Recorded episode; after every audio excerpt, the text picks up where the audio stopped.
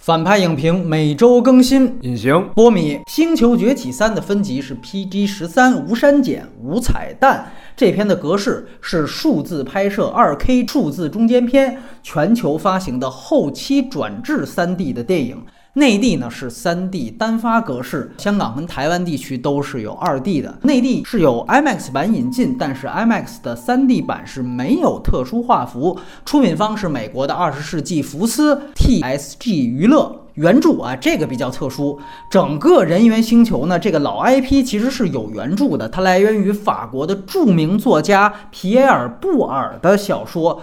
布尔那个是六三年的一部小说，布尔也是影史经典《贵河大桥》的编剧，但是。二零一一年重启的这个人猿星球啊，星球崛起啊，它其实不是按照原著本身的故事去翻拍的，它应该说基本对应的故事是老版人猿星球的后两部啊，就是基本上算是人猿星球四：星球征服。还有第五部《决战星球》，不是蒂姆·伯顿那两部的一个翻拍，基本上只是借用了人和猿颠倒的这个概念，可以理解为说它相比六八版是有一个前传的性质。但是呢，再说一遍，老版的那五部其实时间线跟这个本身是有冲突的。法理上来讲呢，就是新的这三部它并没有给予布尔的一个署名权。它的标记写的是根据杰法和斯尔沃夫妇创造的角色改变，而这两位其实就是前两部的署名编剧和制片人。那导演呢是第二部的导演马特里夫斯，他也是两部恐怖片的导演，一部伪纪录片《木须地》也叫《科洛弗档案》，还有另外一部是翻拍版的《生人勿近》。他应该算是翻拍界的一个技工了，哎，除了这两部呢，他还可能接下来翻拍 DC 又又又重启的蝙蝠侠。当然，这个蝙蝠侠还不好说啊，现在那边有变数。里弗斯他其实是一个编剧出身，我们之前聊过的《迷失 Z 城》导演格雷，原来有一个片子叫《家族情仇》，那期节目也介绍过，他的编剧就是里弗斯。那这个片子的编剧除了导演本人之外，还有另外一个叫马克·鲍姆贝克的编剧，这哥们儿也是专写续集或者重启的作品，比如说《虎胆龙威四》《金刚狼二》，包括像科林·法瑞尔那版的《全面回忆》，这也是属于老科幻的 IP 重启了。制片人除了这个系列的灵魂人物，刚才我们提到的那两杰法和斯尔沃夫妇之外。编剧鲍姆贝克也是本片的监制、主演。第一主演绝对灵魂当然是凯撒的动捕师安迪·瑟金斯，他也是前两部凯撒以及维塔的另外两个招牌零五版的金刚和彼得·杰克逊的指环王三部曲的 Gloom 的动捕师，同时也是迪士尼星战后传三部曲的终极 BOSS。人类方面，本片的大主演其实就两个，一个是大反派伍迪·哈里森，大家很熟悉的嗑药型演员。另外一个就是饰演哑女的小演员阿米尔·米勒，他去年演了一部鬼片《关灯后》，这个人和这个《金刚狼三》里边的 X 二十三那个女演员的意思是差不多的。顺便介绍技术环节，本片的摄影师是迈克尔·薛辛。他早年是英国非常有名的导演艾伦·帕克的御用摄影师，这应该也是他的第一个长镜的数字电影。接下来他还会参与安迪·瑟金斯直接自己导演的那一版新的《奇幻森林》，配乐还是麦克·基亚奇诺。感觉反派影评已经今年说了一半的外片都是他老人家配乐的，另外一半属于汉斯·季默。从上一部的小蜘蛛到咱俩年初聊的《星战外传》，配乐全是他。这是他今年署名配乐的第四个电影了，你说这配乐质量它能高到多少？啊，后面有机会咱们聊聊这事儿。特别提及的这个特效团队啊，这个需要去介绍一下，大部分都是由新西兰的著名的维塔工作室来完成的。视效总监是安德斯·朗格兰斯。整部电影的特效一共有一千四百四十场，覆盖了全片百分之九十五，共投入九百九十八名工作人员。最高峰同时工作的是有四百三十个特效人员。中美的首映日方面，七月十四号这个片在美国上映，前几天的九月十五号是内地上映。成本哎，这个第三部是一点五亿美元，而《星球崛起二》是一点七亿美元，《星球崛起一》是九千三百万美元。值得一提的是，蒂姆·伯顿零一年第一次重启的那一版本《决战星球》是一亿美元的成本。这一部为什么成本比第二部降了呢？原因就是因为整个重启的三部曲，它在北美的票房都很一般。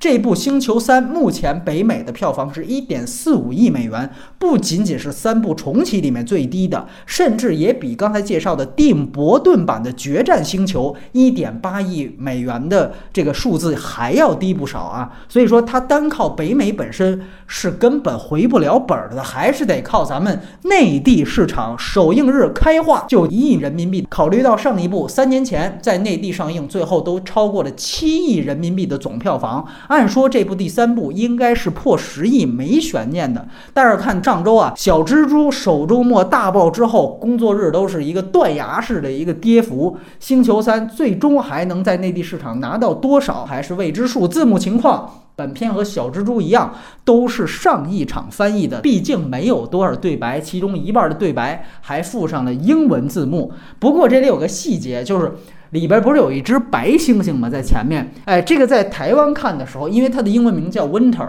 台湾直接就给翻译成叫冬天，咱们这边直接就是音译叫温特。其实它灭掉了一个梗，因为这个猩猩它长得非常白，浑身像像一个雪人一样，所以它才有了这样的一个名字啊。这个我觉得可能算是一个两岸翻译不太一样的地方。接下来呢就是打分环节，隐形先打一个六分，基本上是完成都有，嗯，但是呢就不向任何人推荐了。因为我觉得毫无亮点。我呢考虑再三，我是给了五分。今年呢是流行这个老 IP 啊，上半年咱送走了这个金刚狼狼叔啊，包括还有生化危机，虽然后来又说要重启。那那两部反正当时忽悠的大家呢都去看，内地票房也不错。现在又迎来了这么一个大猩猩。呃，在台湾当时刚看完，我的感受就是这个片子怎么跟金刚狼三那么像？啊，不仅刚才说了伪哑女的这么一个设置，包括还有像公路片的模式等等都很像，但是很不好意思，这个片子拍在了《狼三》之后，要我们送终送到了下半年，算是眼泪也流干了啊，情怀也用完了啊，需要还上的电影票呢也都还上了。这个片子首先它在它自己的维度里边，三部曲新低啊，也是没悬念。一部比一部差，拖沓无聊，充斥着很多无效的剧情啊，不，有些也有问题，包括人设也很别扭。基本上就是看在动作捕捉技术的这样一个面子上，我给了他一个五分。其实我一一度是考虑要不要给四点五的。大家都很喜欢重启版的第一部啊，也就是傅兰兰演的那一部啊，但是我必须强调，二和三的导演和第一部是根本不一样的。所以说，喜欢一的你未必会喜欢三。所以我这里面也跟隐形一样，我不推荐，但是我必须要强调，如果你喜欢一，它并不能作为你要去看三的一个重要的参考标准，尤其这个片子还是内地的三 D 单发，所以我在这里是。不推荐的。接下来我们的节目流程，可能外延环节我们会简单的再回顾一下前两部《星球崛起》，以及有机会我们去谈老版的人猿星球。但是因为老版我们在我记得之前聊《星球崛起二》的时候就谈过了他们之间错综复杂的关系，所以说呢，我可能会做一个舍弃。那接下来呢是真正的剧透线。这个片子到最后人物结局啊之类的，其实还是挺有悬念的。还是希望大家本着看大片的娱乐心态，就不要往下听了。隐形，既然你给六分，要不然你先说说缺点。首先，它最大的一个问题呢，我就在于，其实一直以来它其实在讲的是一个比喻的这么一个寓言对寓言性质的一个电影。但是我们知道，就是所有文学也好，艺术也好，它最重要的其实就是比喻或者象征这种手法。道理我不直接说，我通过其他的形式来给。给你带来一种感官上的共鸣，这就是你的最好的东西。但是呢，我们看它这一步来讲，就是它的这个喻体已经越来越接近于本体。就是这猴跟人区别在哪儿呢？你已经看不出来。你说我把它换成一个什么少数族裔，或者是某部落，对，完全没有问题。对，那么猩猩存在的道理是什么呢？对吧？而且我觉得就是前几部也好，它其实。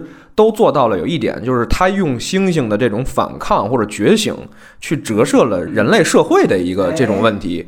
但是在这一步当中，就是因为它猩猩已经变成人了，这层完全消失了，所以带来它另外一个很大的问题，就是说人类的逻辑其实是很刻意的，是完全为了去烘托猩猩这边，我是迁徙也好。我是出逃营救也好，是为了烘托他这边的，就是说我就是为了要屠掉他们呀，我还跟这个另外一波打呀，就是这个有点玩闹，你明白吗？就是你你也看不出来这是一个全球性的计划，还是说美国军方怎么着借着这个就是挟天子以令诸侯，我为了杀星，就是他没讲清楚这个，对吧？没错，这是一个非常大的问题，就是人类这边的基本上几个角色是断线的。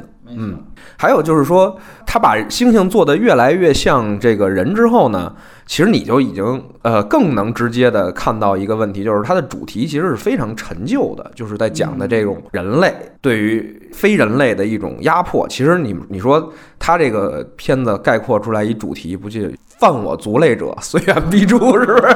对他其实也在讲的就是说，我们也是一个族群，我们也是一个群体，我们要争取我们自己的权利，包括很明显的就是那个凯撒在那个牢里边为大家要吃要喝，对吧？争取我们华人劳工应有的骑骑马的权利。对，其实你都能明显的看到这个，就但是这些主题就已经太老了，太陈旧了，他不讨好。为什么不向所有人推荐？就是说，你看现在中国广大的这种观众们，他们更喜欢看的是那种有血有肉，他更起劲儿。我不论价值观怎么样的，我就愿意看这种打鸡血的。白左的那种价值观来看呢，这个你探讨的这些问题好像又有点太陈旧了。在一个这么陈旧的主题下去讲跟人类没有区别的猩猩们的故事，它能有多出新呢？因为你看前一部、前二部，就观众会有点猎奇性。这个猩猩它怎么崛起？就是它怎么一点点成长？尤其是第一部，它跟它一直豢养着它的这个人类之间的这种情感变化，是一个看点，是一个情绪寄托。到这一步，你光讲他们内部的事儿，跟他妈我有什么关系？这是一个问题。还有小女孩儿这块儿，我就是小女孩儿呢，其实是有点像 X 二三，哎，对，叫 X 二三。其实它的剧作意义是非常大的。这个小女孩儿，如果没有小女孩儿这块儿，后边的人物逻辑其实你是顺不过来的。她要传达的主题和价值观也顺不过来。但是呢，这个小女孩的表演是个大问题。就是我是看到后边才知道，哦，她是被传染了。我开始以为她就是个聋哑女孩儿，我一直在奇怪，就说，哎，那个死掉的男人就是她爸爸或者是她亲人，对她死了怎么没有感觉呢？这个小女孩到底是一什么状态呢？因为她其他的方面表现的还挺正常的。不是一弱智，这不是一弱智，不是一低能化的。你看，像 X 二三，你明显能感觉那个女孩身上有野性，她随时准备杀戮也好，还是她对不服管教。那个是很明显的，但是对，但是这个女孩，你看你看不出来，你就觉得她好像只是聋哑，她不知道外边的信息。除此以外，是一个正常的女孩。完到后边哦，原来她是被传染的。那你中间的这个表演是一个相当大的问题了，我觉得。因为你看到最后的时候，这反派他的表演是你能看出来是有一点挣扎，就好像丧尸刚中了毒，还有一点残存的人类意识，就大概这种状态你是看出来。但是他那跟小女孩是接不上的这个状态，嗯，这是一个挺大的问题。小孩看不出来他是个有问题的小孩。是因为那猩猩太像人，我的直观感受是在于，他其实还想让你告诉你，我这还有一点奇观性，或者说是猎奇的这种东西在这里边。你看，我这儿有几个手语，你看是我创立起来的这个语言体系。但是我有时候为了叙事便利或者观看方便来讲，或者我完全是为了烘托这个凯撒这个人物。我他妈的就让他直接来英语，这样的话更简单。你这是一多粗糙的处理方式。另外，就说到凯撒在这一部当中呢，跟前两部最后被树立起来的这个形象其实也不讨巧，不讨喜欢吧？我感觉到最后一幕他中箭倒地，他本身是想塑造一个悲情英雄嘛，但是实际上让我感觉这是一个优柔寡断、多愁善感的一个。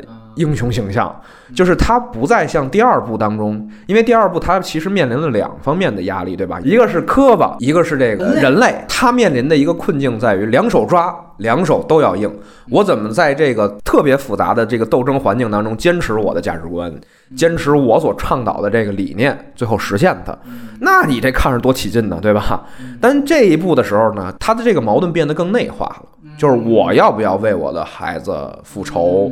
我要不要因为这个放弃其他的族类？而且他还有俩孩子，他要是只有一个孩子，我必须要报仇。而最后我又看到了，因为我报仇，其他猩猩的孩子可能会死，这力度又不一样。对，他弄俩，你知道吗？就是我为了小儿子就算了，哎啊，对他最后的所有牺牲的举动，让你看起来他为公为私是交杂在一起的。明显，他其实最后其实也要传递的就是凯撒已经代表了一种更先进的文明，对吧？所以他选择了宽容、包容和理解，就是我替你解脱，而不是那种凯撒去复仇，完了我去当一枪崩了你。他动作是一样的，但是情绪的表达是完全不一样的。就是他想塑造的是已经一个。很有思想深度的一个凯撒了，那你这样的人必然是会让人不鸡血。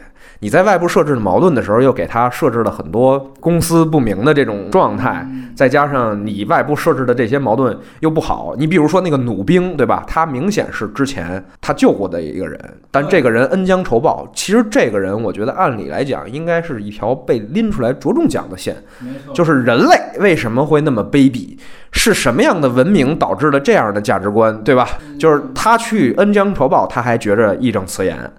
对，这个是你可以去拿来和凯撒这种人物对撞的，但是他最后只其实就只变到了两三个点出现，而且中间我一度感觉他好像也对凯撒也有犹疑。对。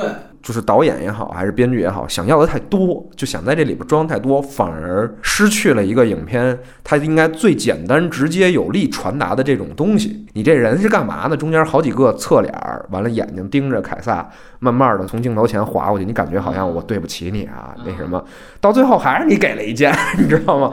那他这条线是也是不清楚的。还有一个问题就是三 D 观影的效果不太好。第二部是让我觉得视觉冲击力、记忆还都很深刻。之前也跟你说过，我说有几幕就是凯撒那个眼睛啊什么之类的。但是这一部也是因为剧情的原因，就是它特效做的还不错，但是呢，它没有给我一些特别惊心动魄、能够铭记的场景。对于它的特效吧，我只能给出这一个就是合格完成的这么一个分数。你整体看起来，它就是一个完成下来的行活。那我来说一说它的亮点，只有一个。就是刚才提及的动作捕捉技术，在这个片子的这么一个展现，我觉得我们在前两部的时候已经很着重的去谈这个系列它给予世界电影技术史的一个贡献在哪儿。第一部有了这个实景的动作捕捉的尝试，到这一步概括它风格的话，我会用现实主义质感的炫技。他现在已经在像拍人一样的去设计他所有的 CG 角色的构图。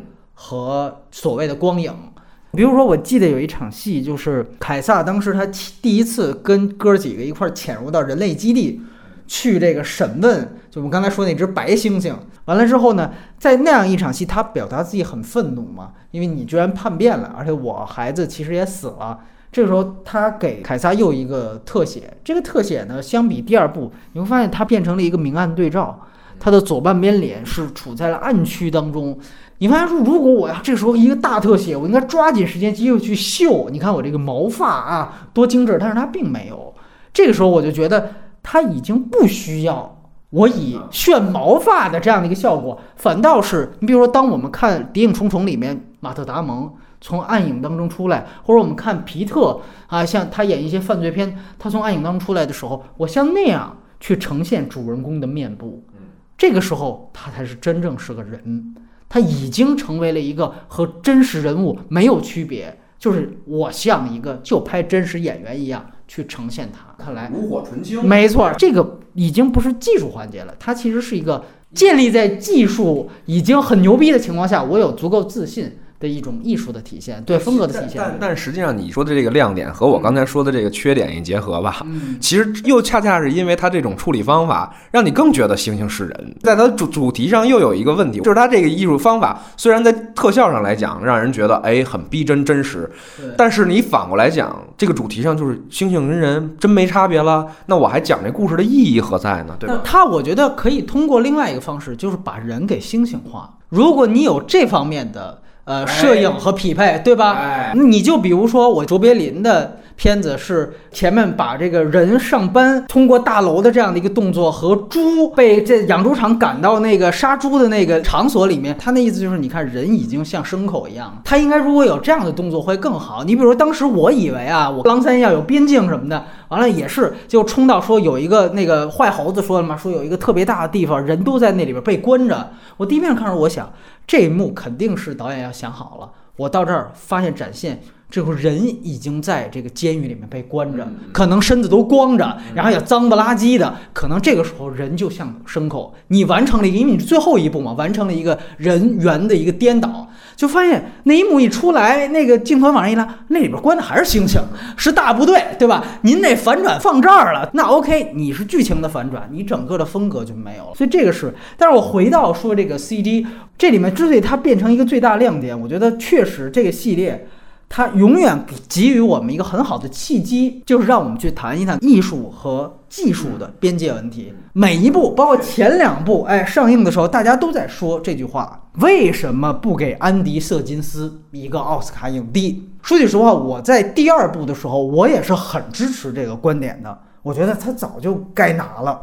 甚至我在原来做记者的时候，我把这个问题问过很多和他合作过的演员，但我可能会引述一些演员的看法。但是随着就是这些年，一个是了解更多，另外一个是思考的更多，我觉得这个事儿它根本没有那么简单啊！这个无关于说奥斯卡本身评委的年龄有多大，或者是它的成分组成是什么样。以前关注这些其实都太浅了。最终我们要归结到一个问题是：凯撒的效果逼真。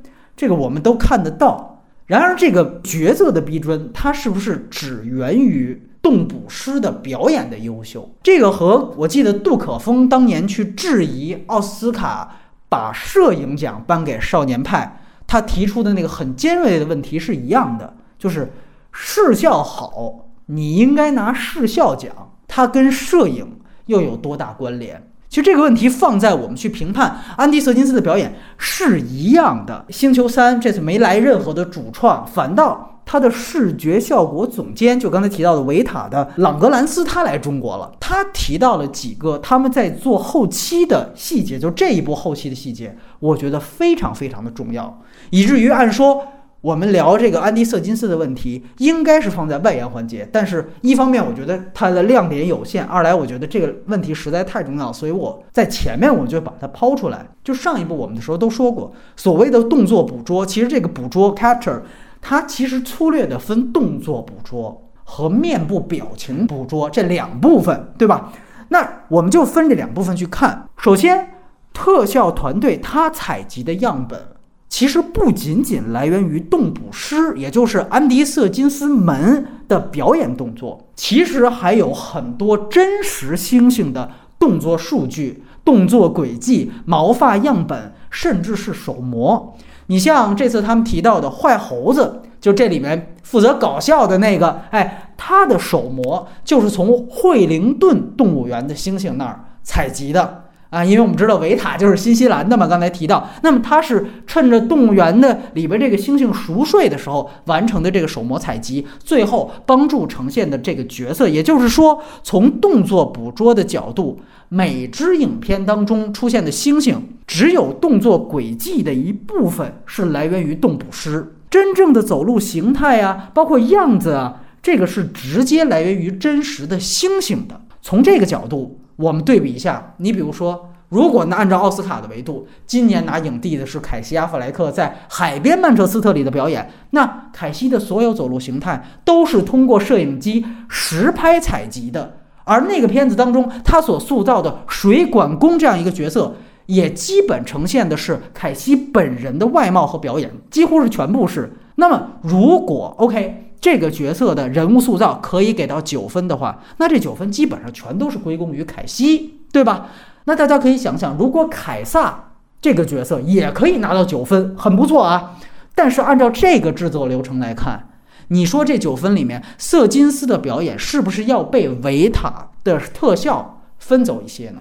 这是这个角色的制作流程所导致的。那如果是这样的话，那到底是瑟金斯应该拿奥斯卡的表演奖，还是《星球崛起》更应该拿视觉效果奖呢？这是一个大家我觉得都可以思考的问题。当然，我记得演最新一版绿巨人马克·鲁法洛，他也是两个奥斯卡的提名了。他之前因为演绿巨人也是由他自己完成的动作捕捉啊。他当时跟我提到，我说：“你看，你既有真人表演在聚焦里边，你拿到奥斯卡提名，你同时你也动做动作捕捉，你怎么看待这个事儿？包括安迪·瑟金斯的事情。”他说过一个很有意思的理论，他就说：“他说在我看来，动作捕捉啊，几乎就等于特效化妆。”而特效化妆也是化妆，它和物理化妆是没有区别的。在我看来，其实这个观点是很好的。那你想一想，老版的1968年版的《人猿星球》，它的其实是特摄片拍法，人套一个这个外套，就跟原来你记得郭德纲那个我要上春晚那相声，说我拍一广告。跟黑猩猩，我穿一个皮袄，然后脸画的黑了，对吧？跟黑猩搂着喝八宝粥，就黑猩猩把那八宝粥拿起来往我嘴里灌。我说导演这不成啊！导演说没事儿，你们俩谁灌谁都他妈一样。其实他这个就是在说《星球崛起》的本质，你不觉得吗？这个段子某种意义上来讲，特效化妆只是代替了郭德纲身上的那身衣服而已。从这个角度来说，瑟金斯拿表演奖，感觉。也是说得通的呀，因为奥斯卡历史上，咱们注意到有太多的表演都是借助很重的物理化妆来完成的。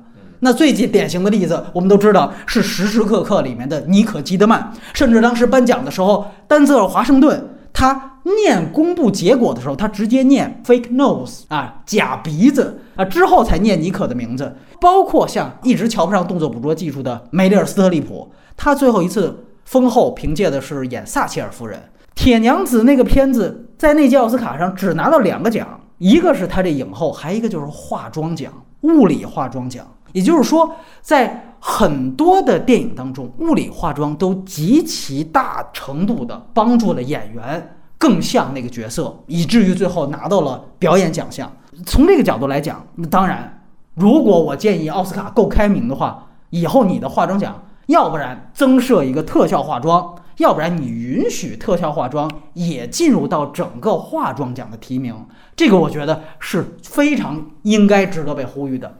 但是这里面那个总监当时他提到了另外一个细节，我觉得就完全不一样了。还有最重要的是面部表情捕捉，按说这个事儿是更能突出动作捕捉表演师的这样的一个表演，对吧？能突出安安迪瑟金斯的表演。但是从这个面部捕捉的最后的合成来看，维塔它其实是首先它储备了大量的表情模型数据，对数据，包括对于每个猩猩的角色，它的合成方式都是底下原来是模型工具，然后上面才是使用的动捕师的表演。而这个特效总监他提到，在他们最后做合成的时候，他们的原则是什么？是在演员和通用模型之间。找到一个很好的平衡，你注意“平衡”这两个字，这很关键。他特别提到了，不要让人的表演太多的干扰到猩猩。你看“干扰”这个词，因为说它毕竟是猩猩，在面部方面，人和猩猩有三点区别是最大的，一点在嘴角，二是口鼻，三是眉毛。他就举了一个例子，还是刚才我们提到这个负责搞笑的这个坏猴子。就是负责坏猴子动作捕捉的这个演员，他在表演一出微笑的表演的时候，被直接动作捕捉进来，他们发现这个笑啊有点诡异，所以最后怎么办呢？他们后期进行了一下处理，把最后坏猴子微笑的这个嘴角的微笑幅度调小了。这个细节太关键了，你知道吗？可以说，第一个做出这样的特效团队，某种程度上，它改变了影史，甚至改变了表演。我可以这样说，因为它说明，在这部电影当中呈现的这种表演，它已经不再全部来源于演员了，而是有技术团队的。修改这个时候，技术团队其实已经担负了一部分导演的功功能和责任了。其实我想说的是，他此时此刻，特效师也参与了这个角色的表演，你不觉得吗？对，也是艺术家之一，而且他成为了演员的一部分。你甚至可以说，在坏猴子这样的一个角色上，应该有两个演员署名。某种程度上，对吗？一个是动捕师，还有一个是特效师。他其实一语戳破了，在这样的特效大片当中，目前这个时代技术和艺术的那层窗户纸。呃，我我觉得你按照你刚才说的这个问题，如果特效师是负责平衡的话，那如果你说是两个人，那也不对。没有，我觉得是这样。星星的素材就像化妆的道具一样，我贴个假眉毛，嗯，我我穿身这个郭德纲的皮衣服。星星的素材只是我们把手模拿来，把皮毛拿来了，这个算道具。但是怎么决定微笑的角度，这个从真人表演来讲，只有演员才能决定，对吗？但是在这个片子当中，不仅演员可以决定了。对他自己也直接决定了，甚至他不是导演，因为导演我只能说，哎，要不然那个呃斯特里普老师，对你放松一点儿，或者说你紧绷一点儿。但是人家要就是我放松我就这样，你有什么辙？呃，对吧？那人家也没辙，你赶上大牌子没辙，你赶上面瘫的你也没办法。可是这里边就带来一个问题：如果今天的技术它已经做到了可以调一下微笑的幅度，那再过两年呢？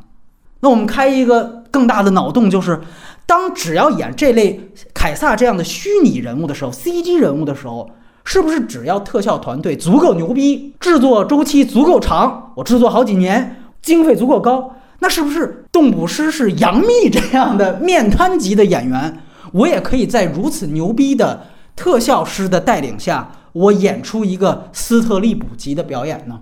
绝技啊！对，我想说绝技。它差不是差在技术方向上，我必须要强调这件事情。没有一部电影烂是所有东西都烂，它方向上是没有错的。它烂可能就在于它钱还是不够多，它带领的人团队还是不够高级。你别以为说所有做后期的特效、这个修改演员表情的，好像都是技术宅，都是码农一样，错了。那如果我说片方下次专门请一位老戏骨。来全面监督演员的面部表演修正工作呢？他就在后边坐着说：“你们应该怎么修正？”我知道演员这个时候表演状态是怎么样。或者如果导演本人很精通表演，而他亲自盯这个特效修正演员表演的过程呢？你如果在这个时候你再去看，他其实已经超越了刚才我说卢法洛说特效化妆或者动作捕捉只是换了一层化妆的这样的一个性质了，因为。化妆也好，外衣也好，它最多会限制你的表演。那还有很多时候，你还是靠化妆来入戏呢，你还是靠装备来入戏呢，对吧？穿上蝙蝠侠的战衣，我才能像蝙蝠侠。无论如何，化妆。跟服装，它是不会修改你的表演的。注意这个词“修改”，你调嘴角的幅度，这已经是修改的性质了。所以最后，当我们在银幕上看到了哇，一只栩栩如生的星星，它所有的音容笑貌，其实都是两个演员的完成结果。我觉得，所以这个时候我们再看说瑟金斯他对于凯撒这样一个 CD 形象的贡献，我觉得这个结论就已经很明确了。而且我这里还要强调，就是瑟金斯是一个绝对杰出的动捕师，但是否等于他也就因此是一个绝对出色的电影演员？我们看待这个问题，其实可以拿另外一个经常传统的问题来去比，就是一个好的戏剧演员、话剧演员，他是不是一个好的电影演员，对吧？包括我们之前为什么反复提及话剧腔这个问题。话剧腔之所以出现，是因为在戏剧舞台上，所有的习惯会导致他的表演略显夸张，不是一个现实主义的人物表演方法。所以，这样的人他去演电影的时候，他也可能会存在夸张的问题。动作捕捉表演何尝不是？像瑟金斯特真人表演什么样的？大家可以去看一看零五版彼得杰克逊版《金刚》里面瑟金斯演的那个大副船员的角色。之前聊骷髅岛那版金刚说过，他那里面一人分饰两角，大家可以去看一看，你就能明白了。所以说到最后，《星球崛起三》他该不该拿奥斯卡？我现在的回答是，该拿，但是最该拿的是化妆奖和视效奖。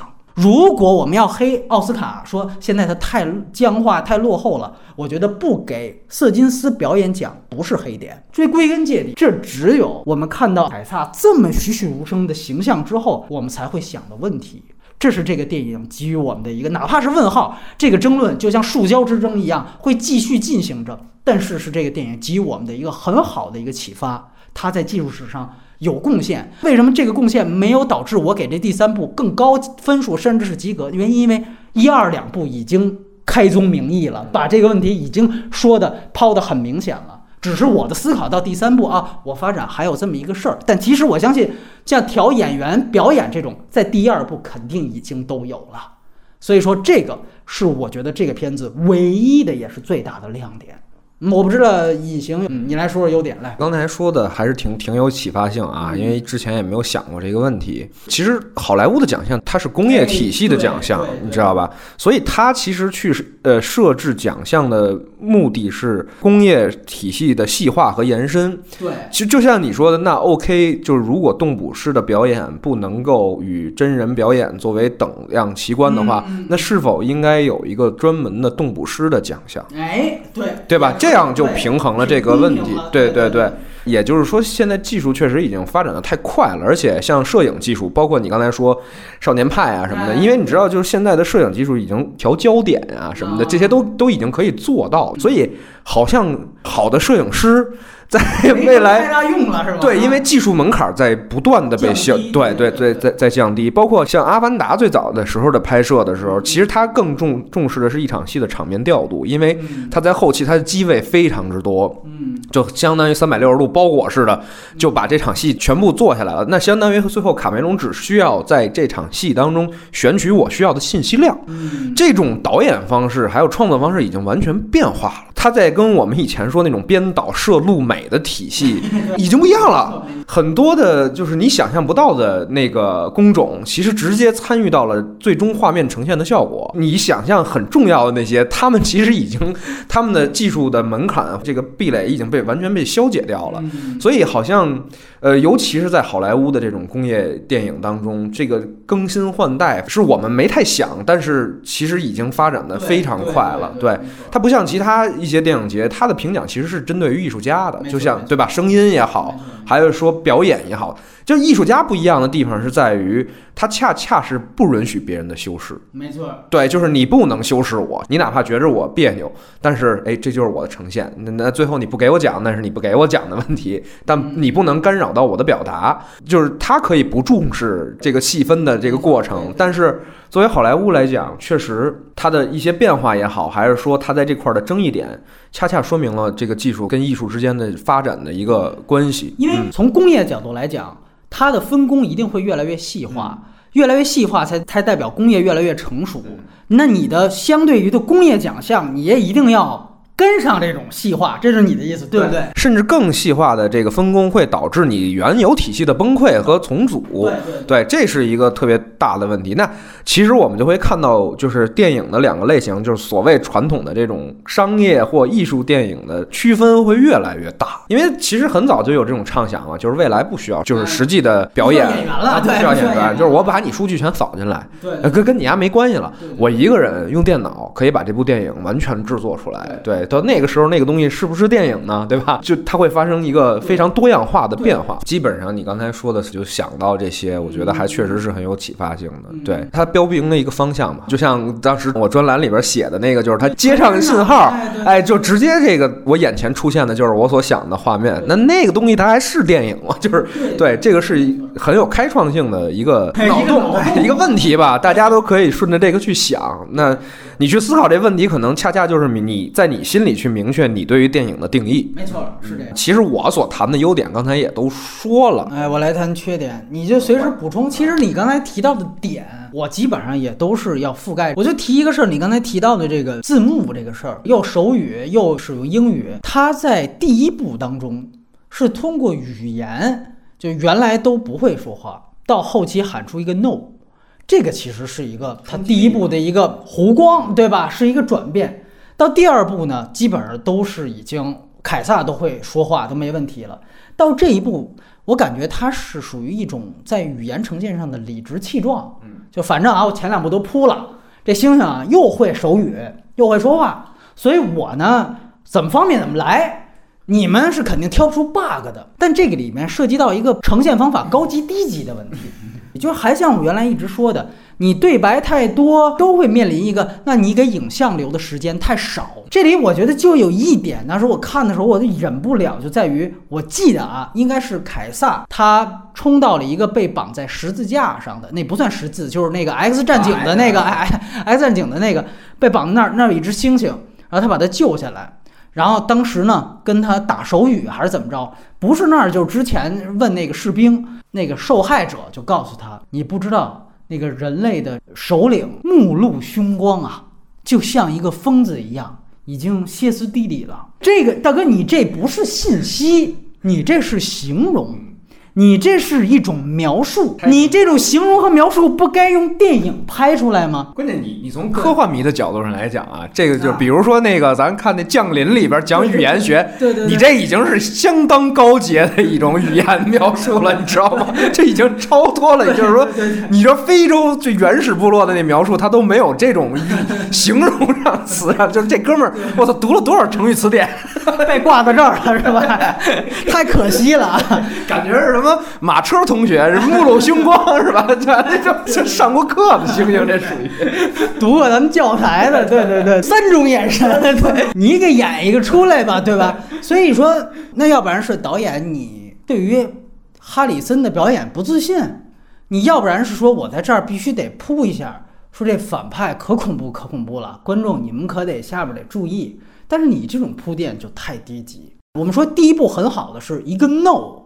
这个没有太多的信息，全是象征，全是表意。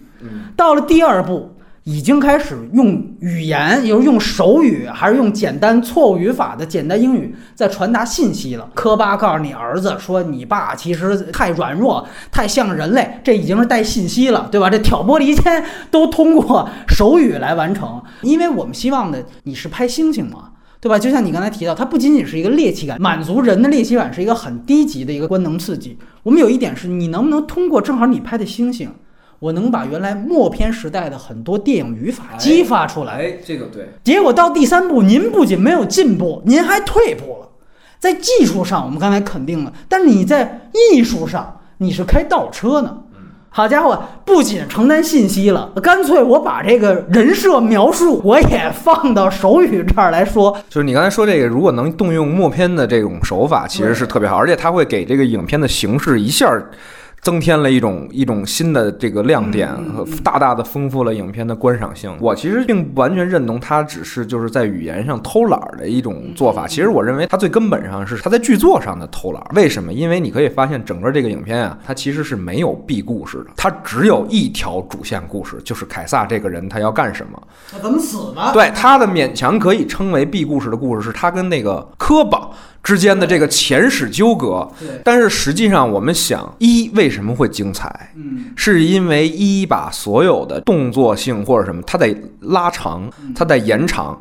把每一个动作，就是猩猩跟人的关系，包括猩猩第一次到森林当中的状态，都让你看到了很深层次的东西。原来是宠物，那宠物也想获得它的自由，就相当于一个人工智能，它面慢慢具备了生命体体征，那它是不是人？它在探讨的是一种。类似于哲学性的问题，那这哲学性问题是怎么带来的？是笔墨和篇幅带来的。你现在语言的这个这宽直接忽略过去，我急于就直接把剧情呈现出来。我刚才说嘛，他就是为了着急来剧情。其实你带来的就是你无法讲述一个清晰的 B 故事。一的时候从不会说话到喊出一个 no 这个事儿，你能记得这么清楚？这是一条完整的故事线，不会说和会说两个动作点，但是它其实背后折射的是这个猩猩其实内心和智力层层面的一个。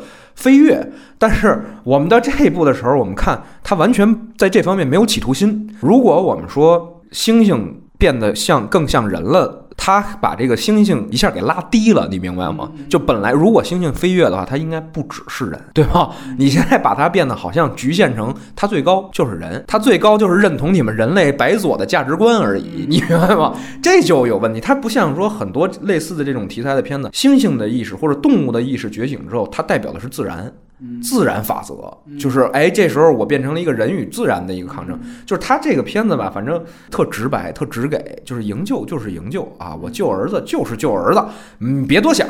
所以他没有艺术性，他把他所有星星要表达的信息用语言啪传达，用字幕传达，所以他就没有艺术性了。另外呢，最大的问题就在你提到的人设这个问题上，他其实星社对，就我觉得这个片子它最主要的重点。肯定，因为他作为一个终章，他要交代凯撒之死。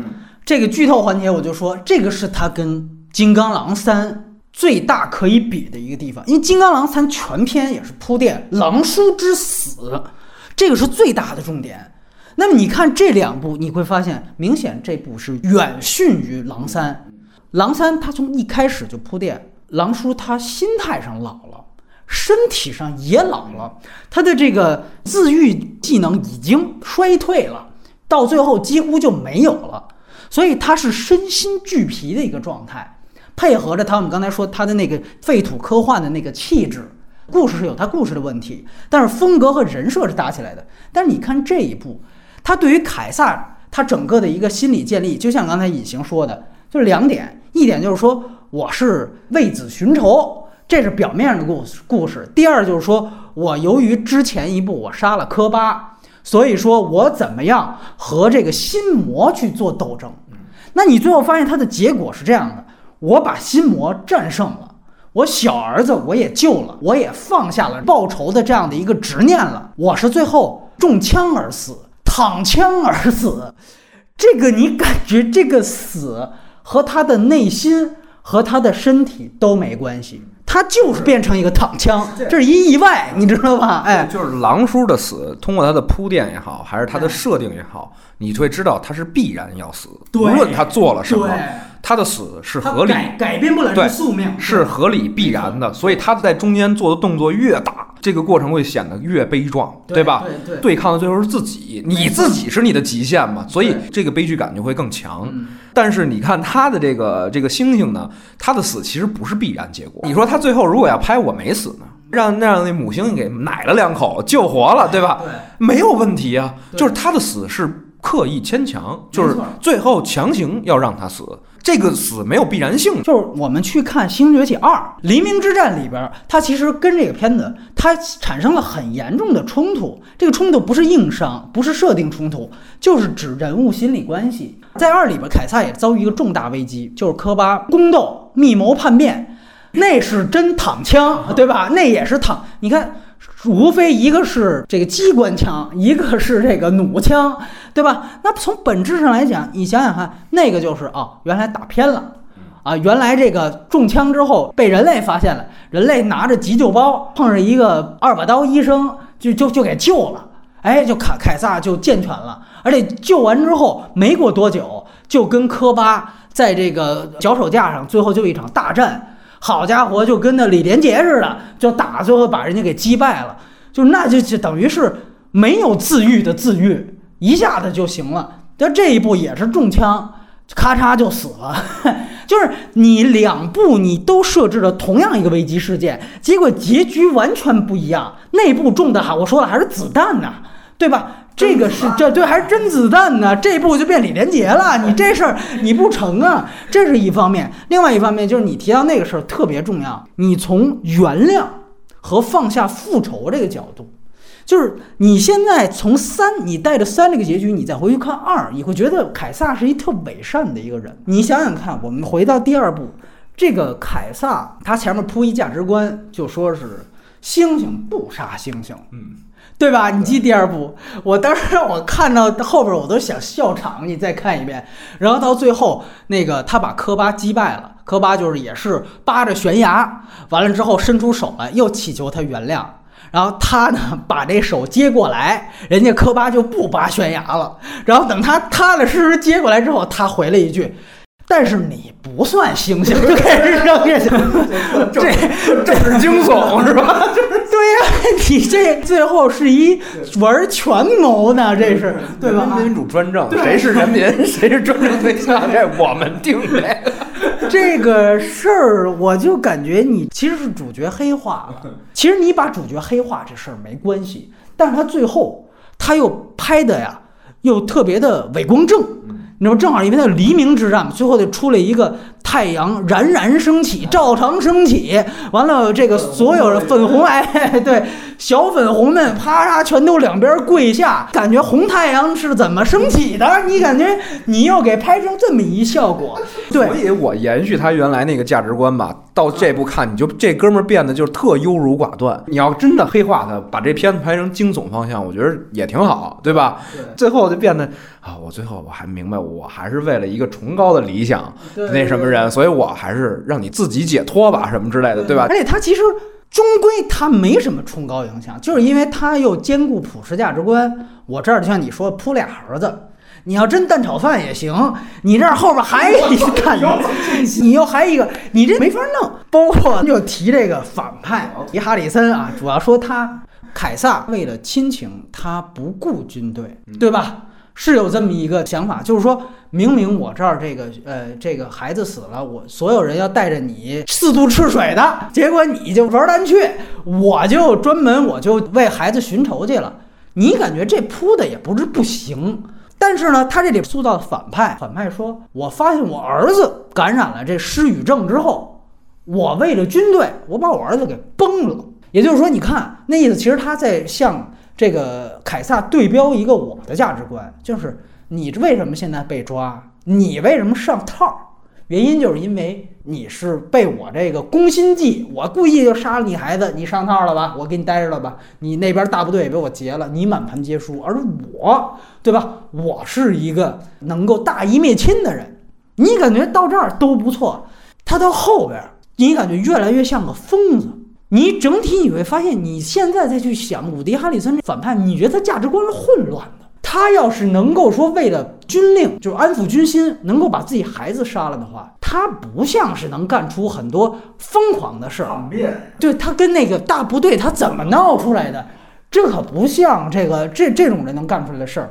这是第一。二来就是凯撒当了奴隶之后，说给这个农民工谋福利，哎，给讨薪。你这样的一个大反派。你是不可能在这世界上，你们还俩还掰扯半天，还聊还商量，俩人哎呦，俩人商量最最有病的就是就用非常简单的英语在那说，你必须得给吃的。然后哈里森说，你们先干活，干完活才有吃的。然后他说，你们不给吃的。这个活儿就干不了，就两瓶小孩打架，你知道吧？简直是运输队长常凯申，你知道吗？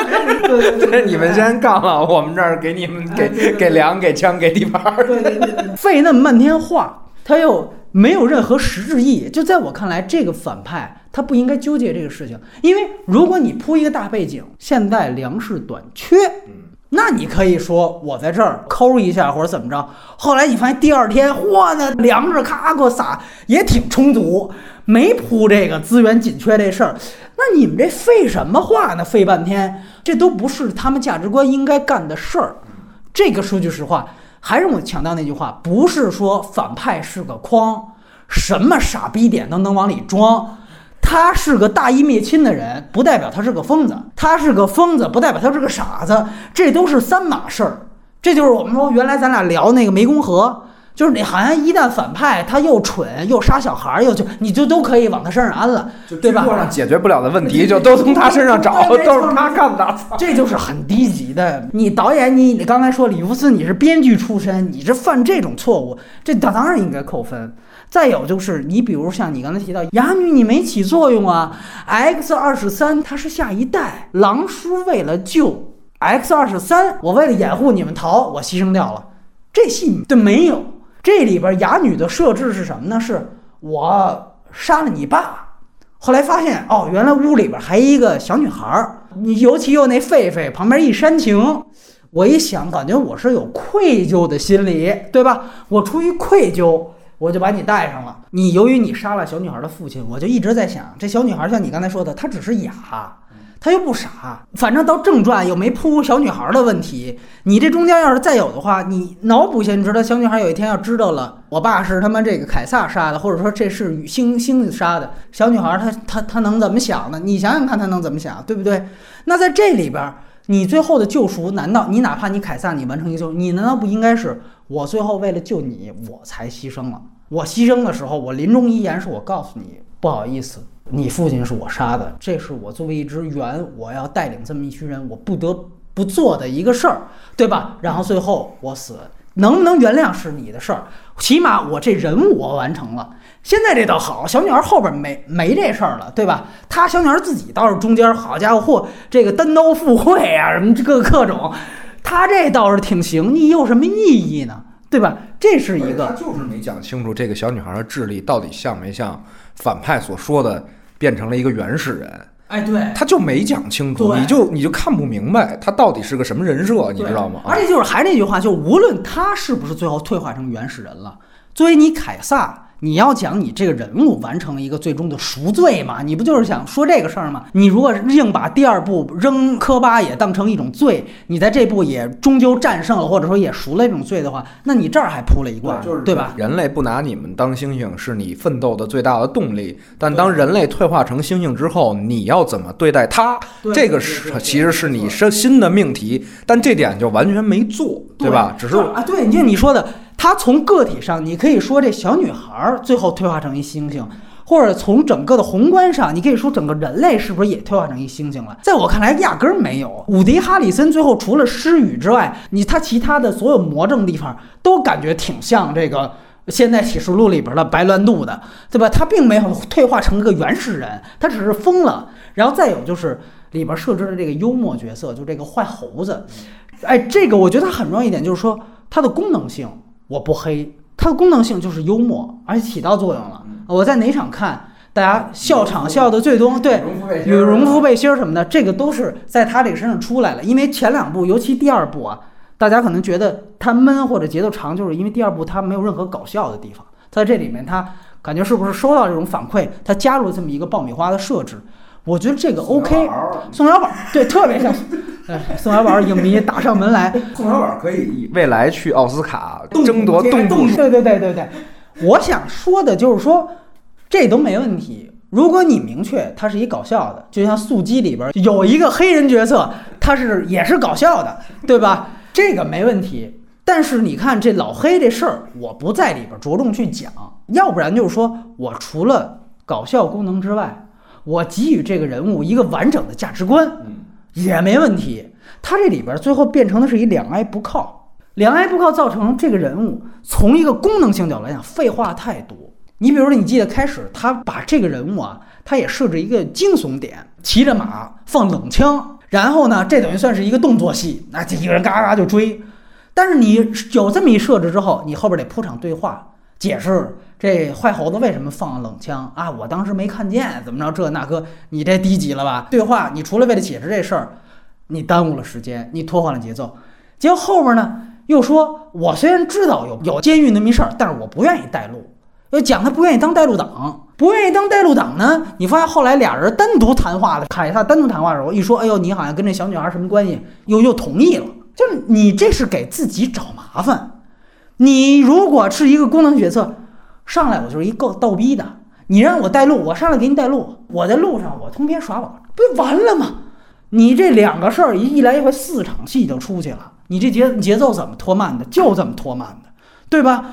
而且你说 OK，你说他不行，我得体现一人角色。你不是希望剧本当中每一个角色都丰满的？你有那能力就成。你说这节奏，像你刚才提到，以晴刚才提到的，这角色他来龙去脉，他讲清楚了吗？也没讲清楚，没有因为说我前面先欲纵还迎一下，我不愿意当带路党，这他不是一个。你比如说我在里边，我说《叶问一》里边有那个林家栋那角色，我开始一汉奸，我通过这描述，后来我就转变了，那他是带主题的。他体现到了那个时候有一波中国人，他其实是一个摇摆状态。你在一个抗日背景下，他有这么一个群像的代表是放在这个配角身上的。叶问他代表一种人，这个配角林家栋也代表一种人。这个你最后说我开始有一个拒绝，后来有个同意，你是可以做的，对吧？您这完全没有，它体现出什么立场啊都没有。那你这角色就起到了一个，你把你拉功能性、幽默那东西全都又回去了，对。直接还是直接，就是你知道吗？缺什么我就补什么，我不跟你想怎么融合它，怎么跟我的主题呼应到一起。对，就是没错，其实这个你仔细想，我们当时聊狼三里面那白化病病人，那也是一大配角吧？他其实也不是没有问题，但是你相对这个，他那问题小一些，就那个更像李家栋，就是原来他是帮着猎捕这个变种人的，对，后期没错，没错，没错。所以这个我觉得是我们说从人设角度，我们必须得看到他从主角到配角他都有问题。刚才我们其实提到了他节奏拖沓的原因就是在这儿，而且我觉得最主要，你刚才提到很好，就是这个戏的核心是一个人员矛盾，这是主要矛盾。你在第一部开宗明义去明确了之后，你后边是就着这事儿接着往下讲，人类怎么样进一步衰亡，这个星族怎么样进一步崛起，对吧？您这里边现在我们看它第三部，它其实设置了三方，一方是这个猩猩，还有两方是人类内战。你这个内战设计的，包括跟猩猩，你说我这是复杂文本行不行？可以。那你怎么样把这三方互动给利用起来？他没有。我第一面看的时候，我想最后他一定是有一波是螳螂捕蝉，黄雀在后，或者说我们有一个智斗的过程。我当时想的什么？要不然你在哪儿出戏？就是这猩猩不是被关进去了吗？关进去之后，他已经遭遇了一个全面失败。你个人复仇也没成，大部队被劫了。这时候可能第三方有一个，比如说也是人类混进来了。你这人类不是很好的混进来吗？小女孩走就走进来，都没人看见，混进来跟他说：“我们要除掉这个伍迪·哈里森，咱们里应外合一下。你的目标不就是杀他吗？他把你孩子杀了，你对人类没仇，对吧？前两部你跟人类都好着呢，你跟人类没仇，你就是想杀这人。我们也想杀这人，咱合计一下。”咱们来这么里应外合，这时候你看凯撒他在这儿做戏，这是你把三方关系建立起来一个方法。还有一个方法是凯撒最后你不是把这洞都挖好了，借鉴了好多史蒂夫麦昆的那大河王的戏，你都给越狱都给弄好了，是不是凯撒他足够聪明？他想着我也知道了这个北方军队一定会来，我最后猩猩我全都撤到地底下，你们地面上让人类先互相先咬，对吧？就跟我第二部猩猩互相咬一样。等最后两边互相都杀的差不多了，两败俱伤，我再出来风卷残云。一来你体现了咱们说猩猩的崛起，人类的衰亡，你人类就知道自相残杀，你必然会灭亡。二来你把这你设置的三方关系给利用上了，你说现在这怎么利用上了？最后它铺了是一奇观，雪崩。这跟事儿没关系，这还是秀维塔，这是维塔宣传片儿。这事儿，那你说雪崩炸那么半天，怎么怎么才崩啊？对吧？你这崩是导演你这硬设定，这事儿说白了，你就不是你剧本内部的一个环境设置，这个都是不能及格的，对不对？这是一点。另外一点就是说，其实我们讲狼三为什么，当时我记得我们提到一个问题，就是它前后断裂，但狼三程度也比这个低。原因在哪儿？当时他到了伊甸园之前，拿伊甸园当一个麦格芬，他一直吊这口气，就发现狼叔没死，先到了，后边是到了之后还再再转移到边境，但是好歹他这一口气提了一个多小时。这个戏呢，他其实也设置了一个麦格芬，其实就是给凯撒找事儿。说白了，就是开场啊，糊里糊涂的这个细节我也就不不细究了。哈里森进来就把他孩子杀了，说白了，他为子寻仇。这应该成为一个，就是我追逐哈里森到最后，应该应该成为一个最主要的主线。结果发现他其实到中间就已经把这条主线就给废了。到后期是讲他怎么样放下复仇的执念，其实是讲这个。从宏观性来讲，你开始是带着大部队转移，刚才说了长征，对吧？你得爬雪山过草地，这里真有雪山。这里你面临一个，那我现在不想带着转移了，我要去寻仇。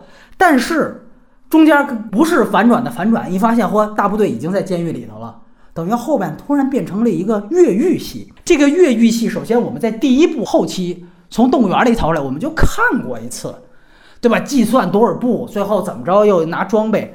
你这儿又拍一遍，这就是对 他这其实就是应节这个剧本，没错，没错，因为他不知道最后的场面怎么做了，没错，就他没有一个舞台了，没有一个具体情境能能把这个戏收住了，因为它是个长征戏，你明白吗？对，公路片，你不能最后跑延安围剿，你知道吗？对对对啊，它实际上节奏为什么不好，就也在于它这儿，你中间你就断了，这比狼餐这还过。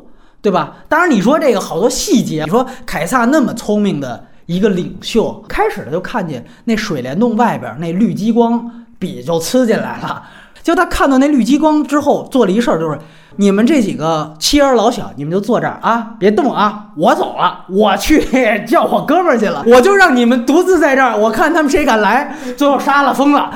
你这个什么东西？他说白就是还是那句话，他就是为了给凯撒找一事儿。而且我们说这事儿找的也很不好，他跟这个第二部最后的虚伪又连不上，你最后又放下复仇什么这个那个，又像你说的，他还有一还一小儿子，对吧？你这也不够决绝，就你哪儿都两挨不靠，很尴尬。对，真是说一个悲情英雄，真应该是子弹飞那种，到最后孑然一人，是吧？最后什么都没了，那我还是做了这些所有的事儿，也是骑着马就走了。对，你恨不得就是最后你把所有星星都救了。但是星星离你而去了，没错。他们觉得你给我们带向了歧途，就是因为你曾经有过有过复仇一念，导致了我们差点覆灭，所以我们要选新领袖。对对对，那你死了，这个才是一个够悲剧，对吧？够悲情，这个就是金刚狼所谓的那种宿命，这个就体现出来了。但是他他没做这个，他最后弄了一合家欢结局，相当于虽然是个悲剧，但悲的特别合家欢。然后另外一点。我觉得也是挺大一个问题，但这个可能是我老 IP 粉丝的一个执念，放到最后就是它毫无科幻感。这个事儿我觉得其实问题挺大的，因为《人猿星球》原来的 IP 也好，它原著小说也好，它是一个科幻片儿。这个不是说非得出宇宙飞船才是科幻，都别这么狭隘。它是一个软科幻概念，显然是这样。它影射了很多冷战啊，包括核冬天的一些隐喻在里面。其实小说也很硬科幻，里边还涉及到穿越曲线这些东西，软硬也好，它都是科幻。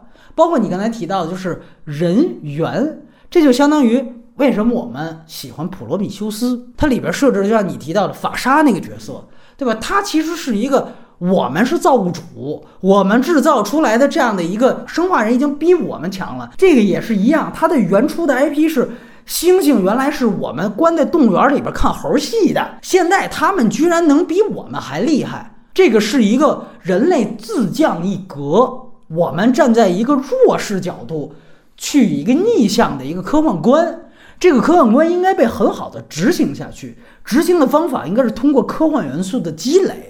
到这个新三部曲第一部还有，到后两部完全没有了。第二部讲的是猩猩内部的宫斗，这就变成了一哈姆雷特模式，里边猩猩全都是原始部落的所有的器械。这个跟科幻从主题到外表一点关系都没有。到这部其实也是一样，毫无科幻感。你要说有科幻的，就是什么呢？就是让人类失语的这么一传染病。这个传染病吧，它有问题就在于你是第三部。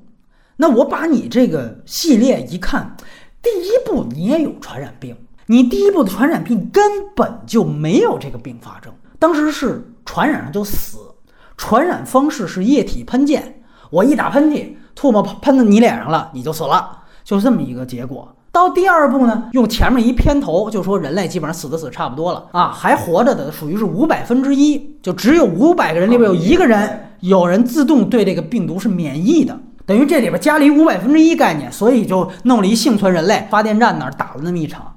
到第三步等于又给改了，改成您我这病毒啊，我又变异了。呃，之前幸存的也没用了，我这又变了，我变成啊，它不是夺命了，它是变成夺话语权了。病毒带着这个哲学思考在里边，你就感觉首先你三个片子三个病毒的设定。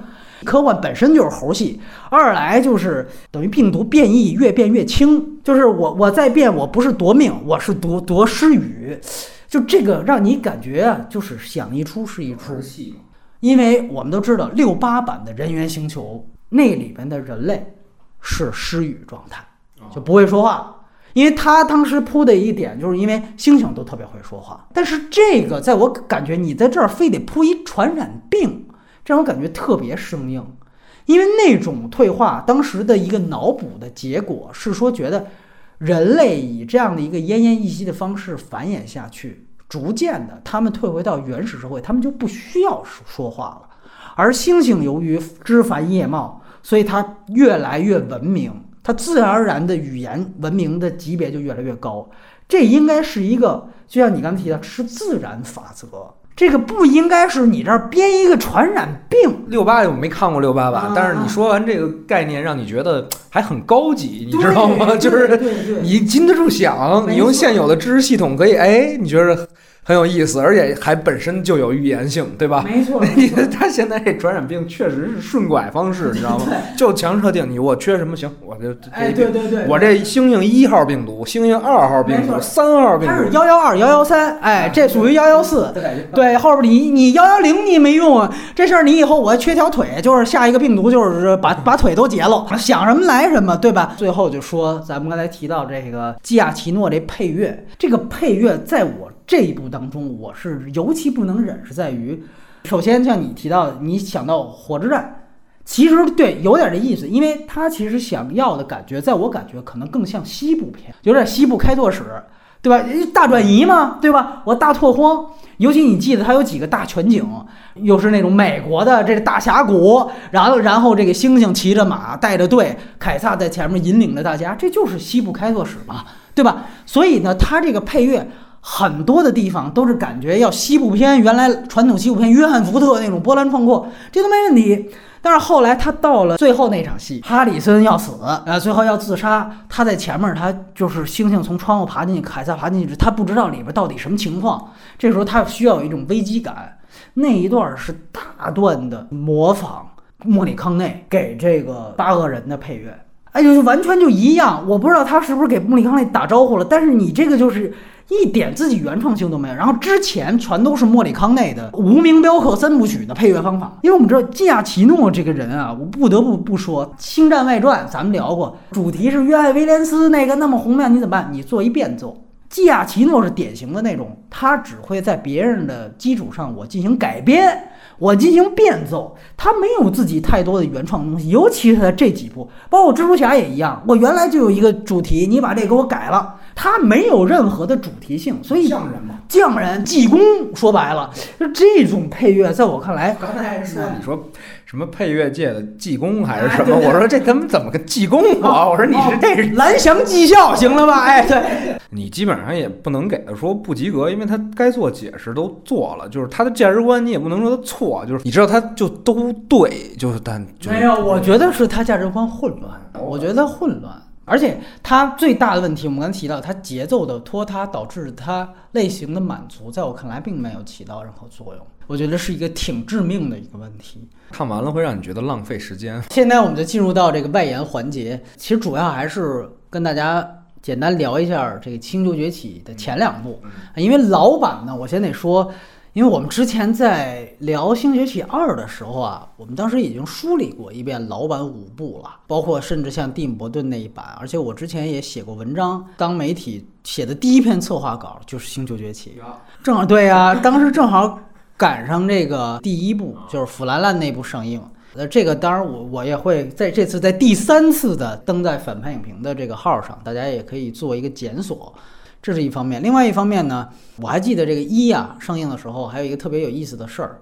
你知道它当时的档期和应该算是编年史上国内的电影市场的第一个里程碑的黑马作品《失恋三十三天》是一个档期。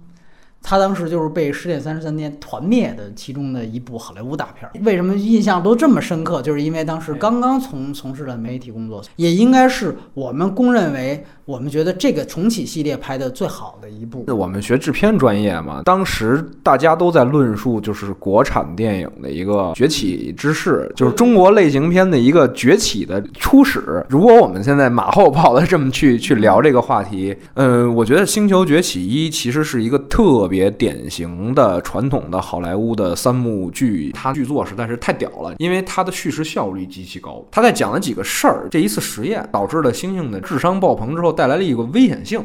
对，完了，大家开始灭星星。在这个过程当中，男主人公救下了凯撒，转回来他才知道，哦，原来他为什么救凯撒，是因为其实他要救他爸。马上，凯撒跟他爸产生了一个情感关系对。在这种情感关系之中，凯撒开始有慢慢的艺术觉醒，就是他想渴望自由。他们面临了一个外部的危机，就是说凯撒的存在对于周围的人的是一个巨大的影响。完了，凯撒这时候想，凯撒应该怎么办，对吧？我印象还很深刻啊，就是后来凯撒就脱离了，奔向了那个丛林嘛。其实这是他整个故事的一个建制。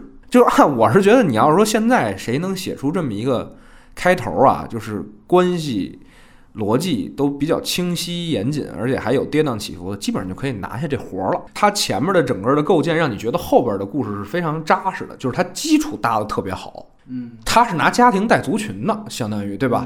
就是我觉得他这个剧本做的是还是相当扎实的。就是到今天为止，后边的我可能还有好多东西都有点忘了，但是现在想起来，他的这个开头吧，他的人物关系的搭建，整个就后边几部为什么我觉得说第三部尤其就已经次的不行了，就是说他失去了人员互动的这种关系，这就是他丢掉了一的一个特别大的亮点。我们知道之前蒂姆·伯顿他本来是也想搞一个三部曲。